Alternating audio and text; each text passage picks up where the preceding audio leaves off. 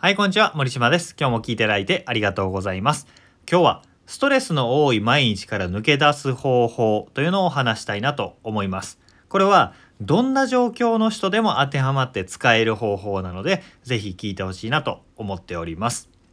で、えー、ストレスが多い状況になった時、どうやって解消していますかね？えー、人によっては、えー、お友達とおしゃべりをしてわーわー話してああすっきりっていう人もいるだろうしゲームとか、えー、アニメだったりスポーツ観戦だったり別世界に没入することですっきりっていう人もいます。とりあえず寝るとか甘いものを食べるとか人によってねいろんなストレス解消法はあると思うんですけどどれも有効ですよね。どれも有効です、えー、ストレス解消して気が楽になると明日を生きる活力がもらえます。でもストレス解消するだけで問題をほったらかしにしておくとまた同じようにストレスが来てしまうわけですよね。えー、例えば、えー、安月給だったりおつぼねさんがしんどいみたいな会社に勤めている時にああしんどいなしんどいなストレスかかるなっていうので、えー、カラオケ行きましたパーッとストレス解消しましたよし明日も頑張ろうっていうと改善してないじゃないですか。おつぼねさんは常にずっといて安月給は変わらないっていう状況だからまたストレス溜まるわけですよね。溜まって解消溜まって解消って続けていると、うん、疲れてくるんですよねどんどん悪い状況が、えー、積み重なっていってあ未来がないんじゃないかっていうふうに希望がなくなっていってしまったりするわけですストレスを回避したり解消したり、えー、気分を癒したりっていうのは大いに有効なんですけどそこで止まらずそこで止まらず状況を根本的に見直したり工夫して同じ問題が起こらなくするための改善行動っていうのはとっても重要なんですね。だから改善することが大事です。で、えー、改善するためにどうすればいいのかっていう話じゃないですか。えー、安月給なんか急に変えられないよとかおつぼねさんは変えられないよって思うかもしれないんですけど、えー、じゃあどうすればいいのかということを考える方法です。えー、どんな状況にいる人でも、えー、ストレスを軽くして現状を変える方法、えー、それは望む状態を明確にしてその望む状態に近づけるための行動を取り続けるということです。えー、1回で変わることって少ないんですよね。なんで自分はどうしたいのかどうなりたいのかっていうのが日々の生活忙しいとね不明確になっちゃうんですよ。ゴールを明確にするっていうことですね。どうなったら OK 経かっていうゴールを明確にして、えー、そのために近づく1ミリでも近づく行動を取り続けるということです。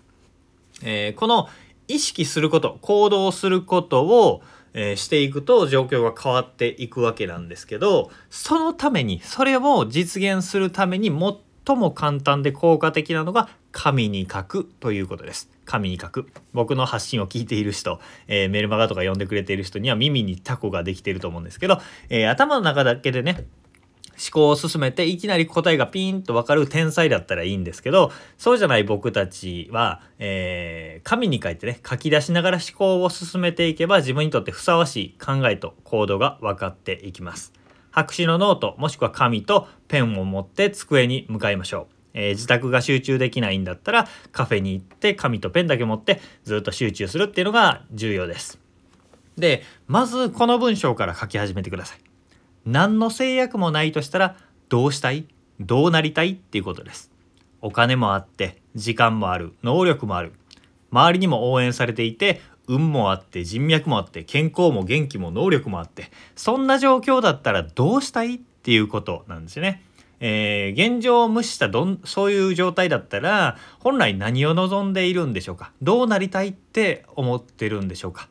安月給がどうこうって言ってたけどあ自分って農家とかしてみたいなと思うかもしれないし、えー、全然違うことが浮かんできたりもするわけなんですよ。で、えー、これを何の制約もないとしたらっていうのがすごくすごく大事なんですよね。えー、でこのゴールを考える時に制約があると現状の延長線上になるわけですよ。お金は、まあ、給料こんなもんだしなとか時間使えるのって仕事終わってからだから少ないしな体力もないしなっていうふうに考えるとどんどん狭まっていっちゃうので一回制約を外すっていうのが大事です。で夢を描いてもそんななかなか叶わないもんじゃないかって思うかもしれないんだけど叶う叶わないすぐ叶う叶わないではなくってまず描くことが重要なんですね。なぜ重要かというと僕らぼーっと生きてると周りのたまたま目に入ってくる情報に惑わされるんですよ。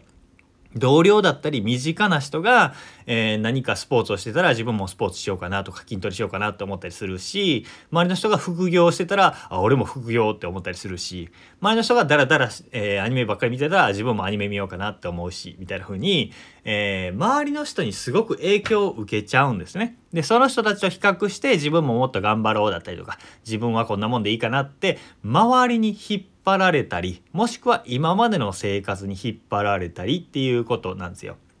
で、えー、そういうものってたまたま目の前にあるものであって自分が本当に望んでいるもの自分がつまり自分が、えー、本当に満たされるものではないんですよね。だから、えー、人によってね幸せとか成功とかって一人一人違うわけですよ。だから自分なりの幸せ成功って何なのかってまず描いてそこに近づくっていうことが大事なんですね。さっきの、えー、実は自分は農家やりたかったんだって気づくとやるべきこと全く違うじゃないですか。えー、同僚は営業件数1件でも増やすためにって頑張ってるから自分も頑張らなきゃって思ってたかもしれないけど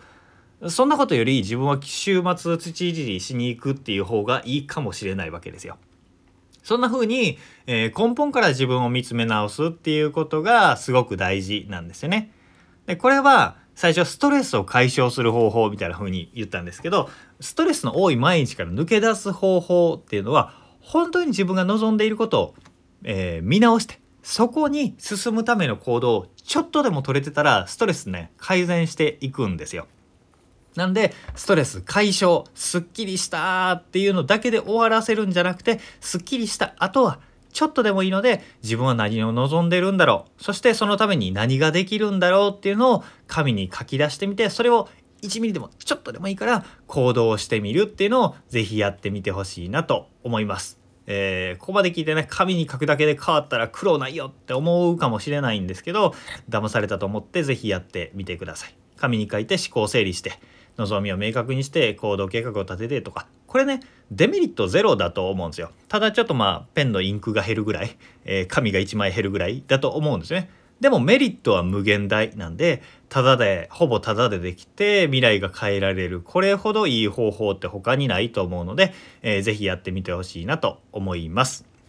こんな風に、えー、ずっと続いててね、えー、この先未来自分どうなるんだろうっていう時に自分の人生を変えるためのアイディアだったりやり方方法考え方っていうのをですね公式メールマガと公式 LINE の方で配信しておりますのでよければそちらのフォロー登録をお願いします。そちらでも無料セミナーとかね配布していたりするのでそれも力になれると思います。ということで今日も聞いていただいてありがとうございました。森島でした。それではまた。